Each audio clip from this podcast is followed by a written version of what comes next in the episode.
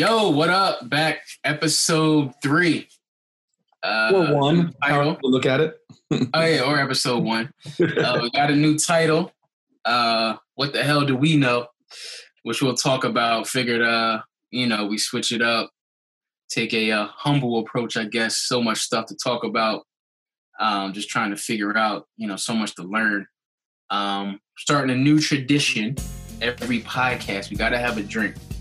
Life is hard. Things can get challenging. You need something to take the edge off. Some, some something safe um, in an enclosed environment. No driving. So, what? Tell me what you sipping on right now. Well, where I'm at, it's still like 9:30 in the morning, so I'm slipping sipping on a Zevia. Which, if you don't know about Zevia, you're gonna laugh, but it's replaced soda for me. No sugar, no artificial flavors, still got a little bit of caffeine in there. But apparently it's supposed to be really, really good for you. Use stevia leaf extract. So I'm sipping on some Zevia. Zevia. What kind? I know there's different kinds. Yeah, I just got the colic fine. I've tried all different. I do like Dr. Zevia. We have some ginger ale Zevia downstairs, but I mainly just sip on the cola.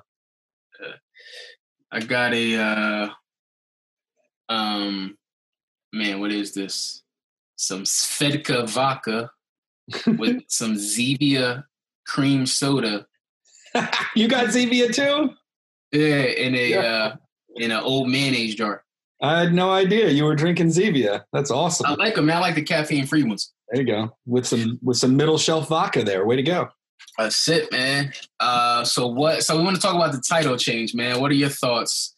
Uh, I know yeah. we went back and forth about different things. You know, I'm sure somebody might be offended, somebody might yeah. not like it, but uh, yeah. what do you think? I think you know when I think about a title, I think I think about what's my heart trying to say, and you know the old title, "It's time to listen, it's time to speak." I think you know that, that I think that's so true. That's so where my heart's at. But you and I talked about wanting to change the title, and we came up with "What the hell do we know?" And of course, we were worried about the word hell and you know would that be offensive to people but we decided you know what we're all grown-ups hell to me is not a cuss word and i think we can get beyond what the hell do we know. And it really represents as you said this idea of like what the hell do we know? Like for me shane i'm not trying to prove anybody wrong nor am i trying to be right. Now i will tell you my spiritual director shout out to jr mann he's helped me move into that over the last two or three years. Because my previous life, I was definitely trying to prove people wrong and be right. But even more so, I'm at the greatest point ever today where I'm not trying to prove anybody wrong. I'm not looking to be right. And the main reason is because I don't think any of us are right 100% about, of the time about anything. I think we, if we listen to each other and we seek to understand one another, for me, I'm, a, I'm an incredibly pro life guy but I've been on a journey the last year trying to understand pro choice people because when I see a lot of people who I know are pro choice, they're wonderful people in a lot of ways, but I don't understand this disconnect between our belief about abortion. But coming to listen and understand with them, I don't agree with them, but I've been able to have more empathy for them, grow from their perspective to be more balanced of a person, and love them better. And for me, that's what it's all about at the end of the day. Like it's it's all about love. And I think if I start there and I end there, I'm gonna I'm gonna be you know in a in a good in a good place. Um, I don't know. So yeah, that's my thoughts on the title. What about you? Um, I don't remember. I, I kind of just I think it just popped in popped in our head. I don't know who who if it was me or you who thought of it, but it just kind of uh I think it just popped in my head. Um, I think I was talking to someone else about something, you know, them writing a book, and they were like, "Man, what the hell do I know?" I was like, "Oh, that'd be mm. uh, that'd be something clever." I like that. Um, yeah, you definitely came up with it. I think you texted me to it, but I fell in love with it right when you texted me. I texted like twenty different titles, and you were like, yeah. "Nope, nope, nope." well, and to me, it spoke to so much of who I am. Like I've already talked about the love part, but like I don't want to ever forget, like, yo, I make a lot of mistakes. I think about my father, and I'm always helping my children understand when they get upset, when they get up in trouble, like, hey, we make mistakes. It's not about making mistakes, it's about getting back up. Like, if, if we're in church, we're going to say we're, we're sinful. If we're in the world, we might say, hey, we're all broken. There's a there's a song my son loves talking about, like, hey, we're, we're just broken people. And it's just a regular, you know, radio song. Um, you know, I don't know everything. I've not read everything. Um, you know, our conversations, even on this podcast, they're going to be incomplete in some way.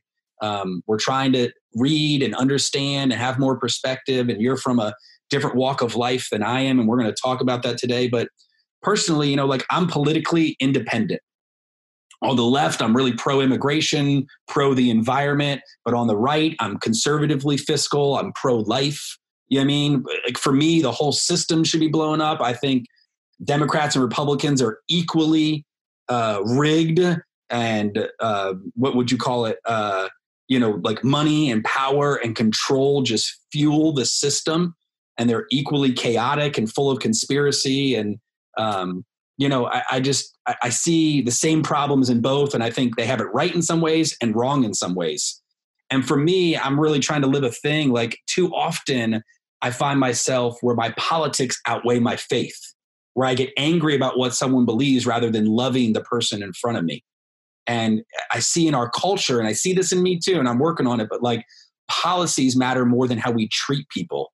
Law, you would say law matters more than love. And I don't want to live that. I want love to matter so much more than law to me. Gotcha.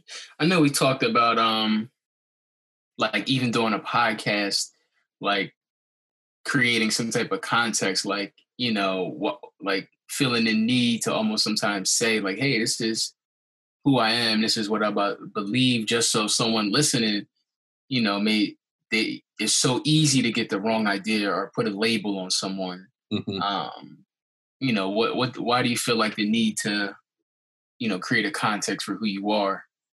Yeah, I feel like it is. I struggle with it. There's always a need to ask to add an asterisk and say, "Hey, remember this part." And I do. I think context is important. I think many people have been hurt and hurt by a Bible that was set up to preach love. Many people have been hurt by that same Bible because it's been taken out of context. And so I think context is important. I think we would also benefit if we gave people the benefit of the doubt.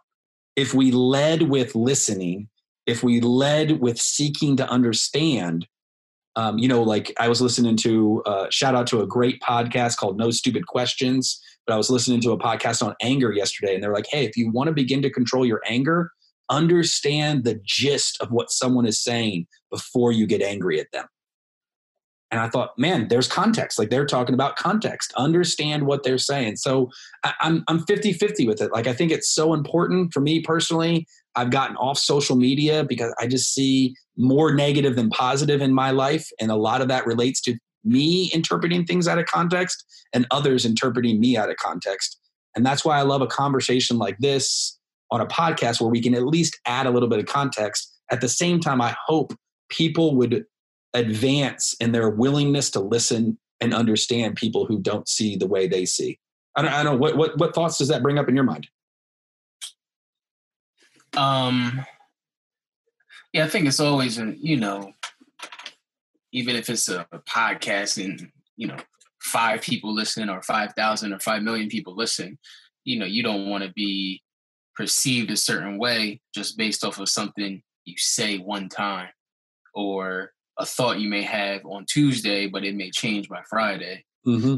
But someone only heard you on Tuesday. um, but you know, context is key, and I want to, and I think that's why this conversation has taken so long to be addressed when it comes to race, racism, um, because people don't understand the context into um, to how it evolved. So I want to I want to play you something that I heard on the Skip and Shannon show, Undisputed. Um, let me play it for you, and then I'll get your thoughts. At a Dallas area event with local officials, Mark Cuban said that white people must have uncomfortable conversations about race. Cuban said from experience, the instinct when discussing race as a white person is to get defensive, but that must change to see progress made. So, Shannon, do you find it difficult to discuss race with white people? I do, because Skip, if you talk, if you talk all the way real about America and try to have an open and honest dialogue, conversation with white America. Yep. Then it would go to the fact, it would tear down the very foundation, the very fabric in which America, they said America was built on. America was not built on freedom. America was built on racism. And the back. Uh, Ooh. Skip and Shannon going at it. See right So there, man. It's a it's a phrase. I love the idea of freedom, and we often equate that to American ideal. That you know that American was America was built on this idea of freedom, and I think there is more freedom in our country than a lot of countries I've been to. But this is where it gets difficult, Shane, because you're right. Like, how was capitalism built? You know, how was our economy built through a lot of free labor, which we would, which what I'm saying is slave labor. I mean, it's a reality. It's a reality I believe. I, I, struggle. I, I- I get sad when we begin to to negotiate these things or debate these things because to me, they're history. They've happened. You can't really say they didn't happen. Right, right, right, right. I think um even you know, Mark Cuban saying people get defensive and angry. I mean, that's always been my experience.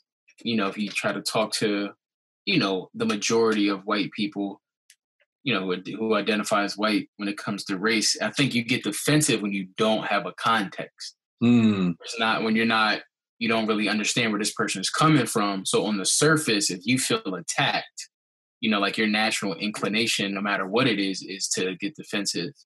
Um, I like that phrase. Let, let's run with that one phrase you said. We get defensive when we don't have context. Yeah, like I'm so with you. When we don't understand where the other person's coming from and they say something that feels attackish, quote unquote, towards us, you know, they say, hey, you really got to, you know, realize you've got white privilege. All of a sudden we're like, no, I don't. You know, like I'm not better than you. And I and I'm with you. Like I've done a lot of research on this and like i don't want this podcast to attack people i don't want it to condemn or demean anybody but I, i'll be honest I, my, my heart's been sad shane because i've seen a lot out there of, of, of just not a willing it seems like an unwillingness to understand the context that others have lived in and grown up in and and from that place as i've sought to do that it's been so much easier to understand like my white privilege. And again, I'm not talking economic privilege, I'm not talking male privilege, white privilege. The fact that I have benefited from the color of my skin and you have, you know, negative things have happened to you because of the color of your skin. Well, Or I guess do you feel like some some people you may talk to, like you know, who may get defensive? Like, what is that? Like, what do you think Oh. people are defending or afraid to? Um, or what do you think people are just not open to? I mean, I think there's a lot floating around. I've, I've seen a number of videos uh, by white people and black people that say white privilege doesn't exist. Um, when I saw the video, I, I felt like they were more saying, you're not better than me because you're white. And I'm like, oh, 100%. I'm with you 100%. That's not my definition of white privilege. My definition of white privilege is because of the color of my negative things haven't happened to me because of the color of my skin. And I think that, you know, it's like maybe they feel attacked maybe they feel like they need to say eh, like there's people are saying hey you were racist and i'm like no no no like personally like when someone says you have to realize your white privilege ryan i don't think they're calling me a racist i don't think they're saying i've done racist things i think they're saying just realize the context that you've grown up in and i feel like sometimes that gets misinterpreted you know i've seen a lot of videos out there of like people coming and saying sorry for their white privilege I, I don't know. I don't. I, I think there's. I understand where they're coming from, and at the same. Would you ever say? Do you feel like you need to say sorry or apologize? Yeah, I, I don't know. I'd love to discuss this with you. I there's a part of me that like I want to say sorry that happened to you. Sorry, we live in a world where that's a reality. Sorry that history created that. I have been. I have really tried my whole life to be someone who didn't live that way. I could say sorry. I didn't realize that this was benefiting me, but now that I've realized it, there's not a huge burden on me, like personally, to make like a personal apology. I feel like there's more of a burden on me to make a personal awareness statement. I don't know. Does that make any sense? Yeah, I don't know if like I would, like if you know, I know there's a lot of gender inequality. and know, someone say, "Oh, well, you're a man, you get certain privileges." I don't. I can't see myself apologizing for being um, something I may have been born into.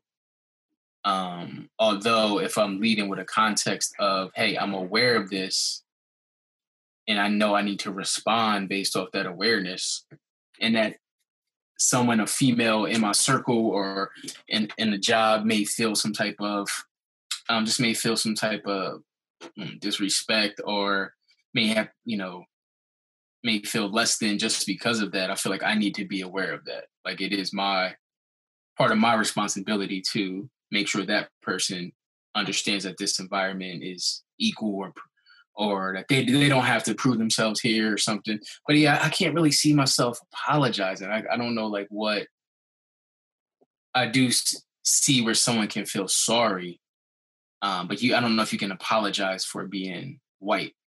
Well, and I think of two things. First, to me at least, maybe I'm doing this wrong. I've only been married 13 years, so it's not. I've not been married forever, but a little bit of time. But like to me, there's a different apology I give to my wife when I consciously do something versus unconsciously do something.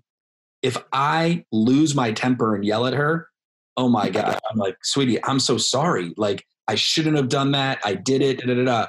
If she comes to me and says, Hey, the way you spoke to me in that situation made me feel bad, there's a little bit different of like, Oh my gosh, I'm so sorry that you felt bad and that I caused that. I did not intend to do that. Let me make sure I move forward differently. But do you see how that's a little bit different of an apology? I don't know. Does that make any sense? It does. I think with if say if a black person and I'm in that situation, you know, the the gap is how do you tell a white person or if you're in a group of white people, hey, what you're doing is a is offensive or you know, is causing me to feel certain feelings I don't I don't like to feel.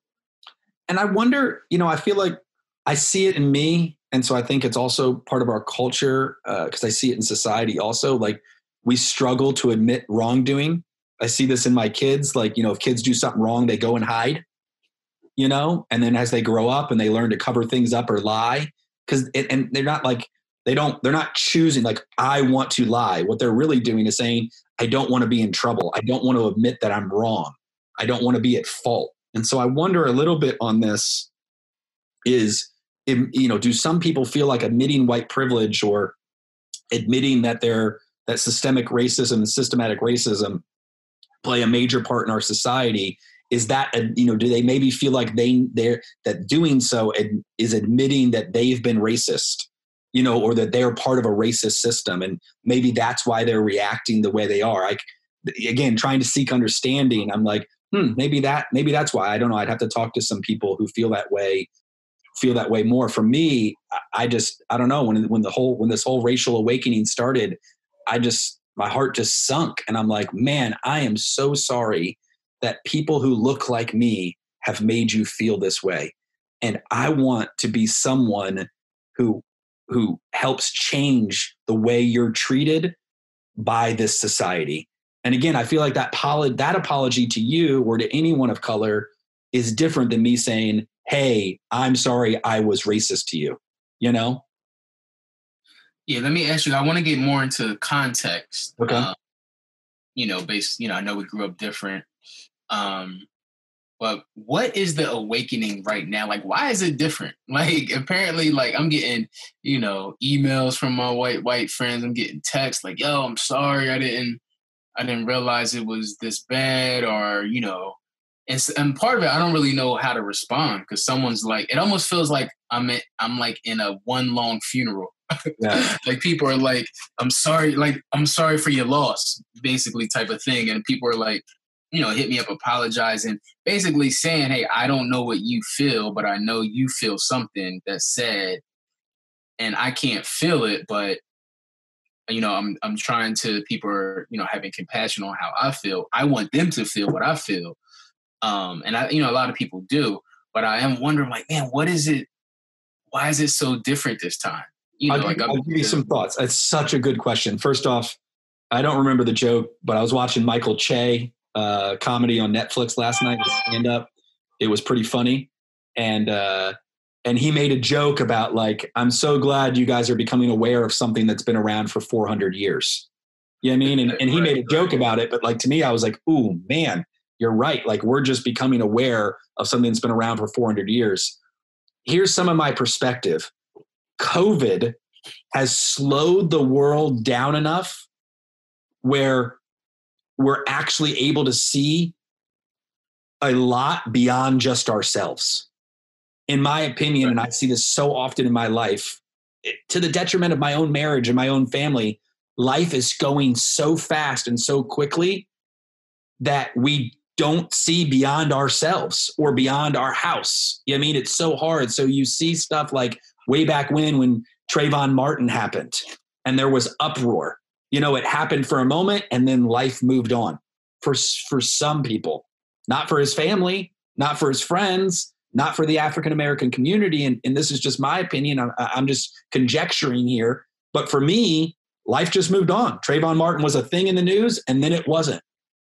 For some reason, in this instance, we were all slowed down to the point and then that eight minutes and 46 seconds of George Floyd just hit the hearts of people. And I know there's other factors. I know I feel like we're becoming more aware as a society, we're becoming more understanding. You know, while I've said in, in, in this podcast a lot of where I want us to get, I also want to give credit. I feel like we are moving forward in a lot of ways. Things are getting better in a lot of ways. I don't want to take that away from us. But in my opinion, to answer your question as succinctly as I can, which I've already not done, um, I would say COVID allowed us to see George Floyd, the last eight minutes and 46 seconds of George Floyd's life, in a totally different way. And, and I would hope to believe that it shattered the hearts of a lot of people like me who weren't paying attention before that. Have you seen Dave Chappelle 846 on Netflix? I haven't. A lot of people have uh, told me to watch it, and I do personally like Dave Chappelle. I know that he crosses the line for many people way too far, and uh, and I, I, get that. I also think he just talks real, and his jokes are highly inappropriate at times, but he also just talks real. But I, I will watch it at some point. I just I just haven't gotten there yet. It's, it's on my ever growing list of things I want to watch, and you know sometimes Shane, to be honest with you, and I, I, this is something this is something I feel bad about. Like it's so easy for me to disconnect. Sometimes I'm like, yo, I'm just overwhelmed and I got to disconnect. And I know you do that too. Yeah, I, think that's ah. part of like the, yeah. the white privilege though, is yeah. like yep. you can choose to dip in and out. Yep. Well, like if it all right, this is getting too uncomfortable, it's starting to, you know, it's starting to hurt. I'm starting to feel something I don't want to feel. You can just kind of dip in and dip out. I mean, anybody can, even like being black, but you really can't. Like, if you do try to dip out, you know, as a black person, so it's going to be to me self-destructive. Like I've seen some of my people, you know, family members, a lot of the older black dudes I grew up with, like they just went straight to drinking. And now looking back, you know, I'm like, oh man, I so much of the racism had to do with that. Like mm. they were trying to escape you know. Well, and that makes sense because we talked in a previous podcast of like trauma. You know, you've been really helping me understand racial trauma. And I said, hey, it actually makes a lot of sense to me because being a pastor for a little bit out here, I worked with a lot of Marines and they had a lot of war trauma. So understanding trauma from something that, you know, I don't think was designed to be in our world, war or racism, I can understand having a lot of trauma from that. And what do you do to cover up trauma? alcohol is one cover up, drugs another cover up. So racism comes and you just want to cover it up. I, I finally feel that. I feel like you're so spot on. Like the simplest way to say it is, Shane, you can and you can't disconnect because you are black. That's yeah. different. That's my white privilege. I can disconnect. There's no can't for me. I can completely disconnect from this. Yeah. So, so example, like, you know, my wife is white you know, sh- shout out to my wife. She's she's been so much more aware of things now, things that I've been that we've been talking about when we first met, when we got married, and now it's like a whole nother level for her. So she's always so she's always trying to talk about it, and I'm like, listen, like I, I've already had these conversations. Like, she's like, why don't you want to talk about it? I'm like, I don't know. I already had these conversations or, you know, I already thought about it or talked about it. So it's that these feelings aren't new to me. It's more triggering. Um, but I'm grateful that, you know, pe- people like her and so many other people, are, you know, are able to feel something. I think that's the difference now. It's like, I think on the surface, people, everyone knows there's racism. You know, everyone feels sad about slavery. But unless you have an emotion connected to it, then it's not going to matter. It's just a thing. It's just it's just subjective. Well, and for me, it, it's it's an understanding of of racism within systems, which is what we call systematic racism or systemic racism. You know, police has been a hot button. You actually uh, wrote a fabulous uh, Facebook post back in the day. I'm going to share it here real quick because I, I, I, put it in my notes section. I read this notes section all the time. That wasn't me, man. Don't don't, don't put me with these old Facebook posts. I don't, I don't remember. Or but you said focusing just on policing issues is going to distract from the systematic issues and continue to push police into a corner. And you said more, but I just loved that first sentence. I love the whole post, but I love that first sentence because it's like, listen, I personally believe, I don't know the percentage, 95, 98, 99% of police people uh, or military people, however you look at it. Um, you know, there's been stories coming about the military racism in the military also. A, and, and I go, I don't think they're racist. But my problem is the system that allows the one or two or 5% to exist and operate within a system. You know, I read a recent report that you know, of all the people fired from the Minneapolis Police Department uh, for reason, 50% of them were rehired within one year. So these people were fired for reason, and then they were rehired within one year. And I'm like, man, that that's no wonder it continues. The system allows it to continue. So are all cops racist? No, the vast, vast majority aren't. But the system seems to allow for the small percentage to exist. And we know the phrase, one bad apple ruins the whole bunch. Yeah, yeah, yeah. I want, I want to, uh, I know, keep it on topic because we talked about context yeah. and like how yeah. we grew up, and just the fact that so many people don't have context for racism because they don't have either black friends or friends who are different than them or mm-hmm. white friends or um, they don't have people in their life who are different so talk to me about that like what what's that been like for you? Like have you had is it hard for you is it harder for you to understand? Are people you're around to understand because they don't have black friends? Like why don't they have black friends? Or is it does it take a lot of effort just to have friends you know who are different than you? I think i think 100% um i mean you know there's so many phrases out there. We talk about sunday morning being one of the most segregated times in america. You know i look at my the neighborhoods i've lived in. They're you know 95% caucasian the school I went, the schools I went to, you know, um, slowly throughout my life, my life has gotten more diverse and I've learned. But I think back, Shane, to when you and I met. And shout out to Pastor Tracy, Cornerstone Christian Fellowship, rest in peace. Pastor Bob, love you. Um, and I think to these times, these people in my life who have been part of movements, shout out to Miss Cindy Outlaw, who I just spoke with last week, you know these people who have led movements that have really um, impacted me as you know i was at a church that was i think there was one african american family you know and i was there from like 97 to 2001 then i left for a number of years to go be a crazy college kid and do everything i wasn't supposed to do. And then i came back you know uh, in like 2005 2006 and slowly over the, a couple of years you know those years it had started while i was gone but all of a sudden, the church started changing all the way to a point where you know it was like forty percent African American, and you were getting the influence of their culture and their thinking and their interpretation of Scripture, and it benefited me so much. So from that benefit, I can see how much I lacked growing up in a world where I didn't have diversity. Then I met you. We started playing basketball at the church. All of a sudden, my world went from 95% white, 5% other to almost 50 50. If not on some days, some months, more minority, more African American, than than than others. I think of two great friends. Shout out to Sal Siddiqui and Jeff Iqbal once again, who are Pakistani. They were two people in my life throughout my college craziness that really helped me have a different perspective than my own. You know, from a different culture, a different way, a minority. I remember when September 11th happened, and we were at Sal's 7-Eleven, and like white people started yelling racist things at us, and I'm like, oh my gosh, like what is happening? People think this like Sal and Jeff didn't do anything they don't support 9 11, but people just don't care. They see a color of a skin, a person. I mean, I remember, you know, right or wrong, my other white friend, and I won't mention his name, punched this guy in the face. But I remember when Jeff got called a dot head by some guy who never knew him. He'd only met him for 30 seconds, you know, and they called him a dot head. And I'm like, man, where like where is this coming from? And so I think context matters incredibly because I've benefited so much from my context changing and I can see the ways I suffered from when my context was only one thing.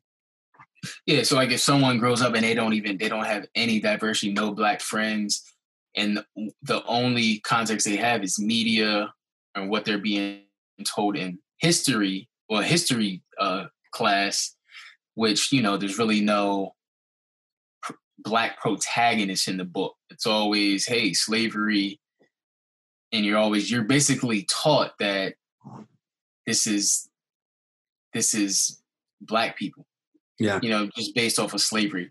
Um you're not really taught like these are heroes. Um you get some sprinkled in you know you get frederick douglass you get harriet tubman but it's always in the context of slavery. Mm-hmm. it's never just in the context of hey this is a great person.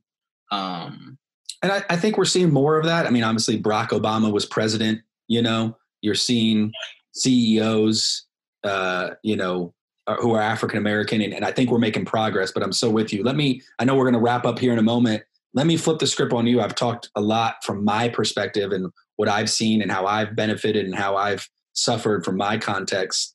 Talk to me about your upbringing. Like where where do you feel like you've benefited and suffered in this conversation from the way you grew up? I think like in the context of because I grew up in a you know a black household with my grandmother from the south um you know raised on jet magazines and ebony magazines um and just black culture but i was in a white all white schools like white town like old like one of those towns where um you know the business used to be still and now that's no longer there anymore so a lot of backwards thinking um and I've always been a little different. So even as far as like I just wanted different experiences even as a kid. So I know a lot, of my black friends, they didn't as much um, as I did. I wanted to because my white friends were doing different things. Um, and if, you know, we would be chilling on a corner smoking weed, I go to you know, my white friend's house, we'd be in the basement smoking weed, doing the same thing a lot of times, but we just didn't we just didn't have a basement. But they, you know, like more of my white friends had cars and like, yo, let's go to this creek and let's jump in off this rope. I was like, all right, yeah, that sounds like fun.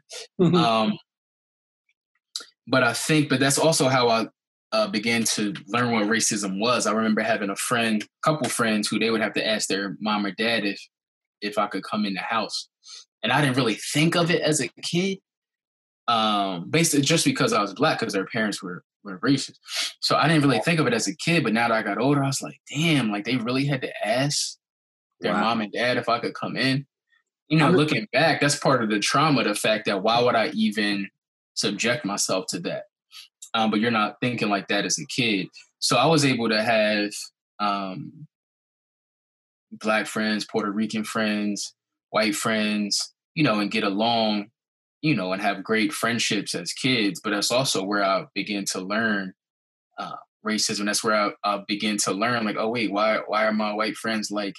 Why do they have black jokes or like, you know, I forget what uh, you know, you smoke a cigarette, you know, as a teenager and they're like, oh, don't nigger lip it. And I'm like, wait, what? Wow. You know, things like that. You're like, wait, where did they get this from?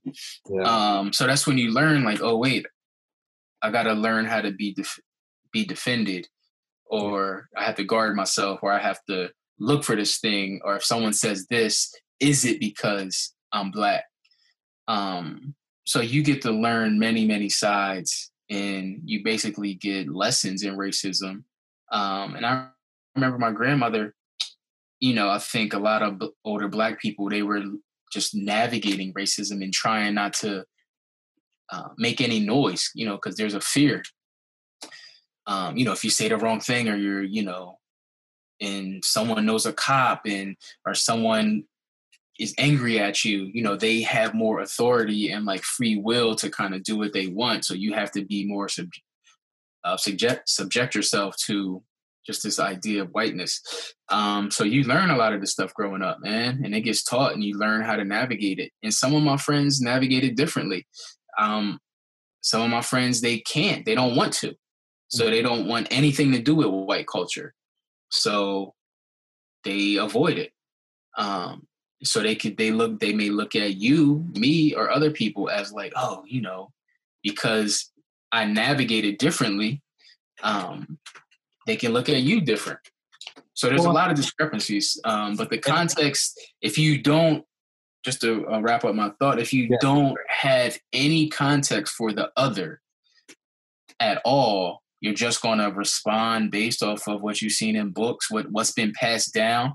And that's why I love this generation now that's protesting. You see a lot of white kids because they're the first generation that I've seen that's willing to challenge their parents. Mm-hmm. Anyone, like if I talk to 50 year olds, when they came to white, being white, you know, to, at least from what I've seen, what I've gathered, they just sort of like, oh, this has kind of always been around type of thing. This is just how it is. This generation is more willing to challenge and say, you know, why do y'all think like that? Like that type of thinking is old. Well, and I would say, I think my thinking is you're right when it comes to like challenging them on race. I think there was challenge before, you know, every generation's, you know, getting a little bit more open about things or understanding about things, but I'm sure people, you know, challenge their parents about the Vietnam War you know there was huge protests over the vietnam war and you know i'm sure there was parents saying you should be going to war and other people saying no i'm going to burn my draft card. You know what i mean? And like there's challenge but i i think i agree with you in terms of like chat you know young uh, younger you know the millennial and the generations below saying hey enough is enough when it comes to racism but so i'm with you on that 100% you just made me realize something so big. Context helps us see different as good rather than different as bad. So much of my history, and I'll admit this, so much of my history, and I think so much of the history of our country and our world that I understand, whether we're talking about America or the whole world, has seen different as bad. You know, here's who I am. I am the best. My context is the best. The way I'm doing it is the best, right, correct, everything like that and anything different than this is wrong. And that obviously plays to color of skin religious beliefs so many things. But when you have context you begin to see the positive of difference. You know i think my job takes me around the world right now and i get excited to go live in a different context for a week. Because i'm going to learn and i'm going to grow i'm going to become more balanced and loving as a person. So thank you for that was what you said there was really really good. I'll be honest breaks my heart in a lot of ways. It makes me want to say sorry that you suffered for the color of your skin. Uh, sorry that you still suffer for the color of your skin. I don't think that's right, and I don't. I think the vast majority of America doesn't think that's right. I hope that we can change the systems that still allow for that to happen. Yeah, I agree, man. Uh, you we wrapping up? I don't know. I think that's my closing thought. What's yours? Closing thought is it's going to take um, more intention, more purpose. Um, if you if you live a life where you are judgmental or criticizing, I think black people and people's response to racism, it's probably because you because you don't have a context. You mm-hmm. don't have people in your life who are different. You don't have a heart that says, "Hey, I'm willing to listen. I'm ready to serve." Um, you know, I'm willing to explore without being critical. So the people who who you know get on my nerves, who are just criticizing, whether it's the way people protest, that when I look at their life, I'm like, listen, you you you're not di- you're not diverse. Mm. So you're sitting back judging you, on your couch. You've never had to experience anything. What would you do if you if you felt this for 400 years and now America's finally at a point of just listening? Yeah. I'm like, oh wait, it took us this long now to just to just to say, okay, yeah, yeah, we're ready to listen now. Uh, I'm like, oh, that's it. Um, but I, I, agree, there are a lot of changes to be to to be positive. Um, there there is a lot of change being happen now. I also think there's a lot of growth, and there is um, it, it does bring me hope that people are people do want to listen, and, and more and more people are saying this isn't right, um, this isn't okay, um, and that that's what we need to uh, focus on. You know, sometimes I do get angry, do get depressed, overwhelmed. Um, just the emotions of it all can just are traumatizing, but you know, willing to to walk with them, and I know a lot of other people are too. So until next time, we'll be talking, man. And uh, I like the title change, and uh, let's keep uh, let's keep doing it. Love you, brother. All right, you too, man.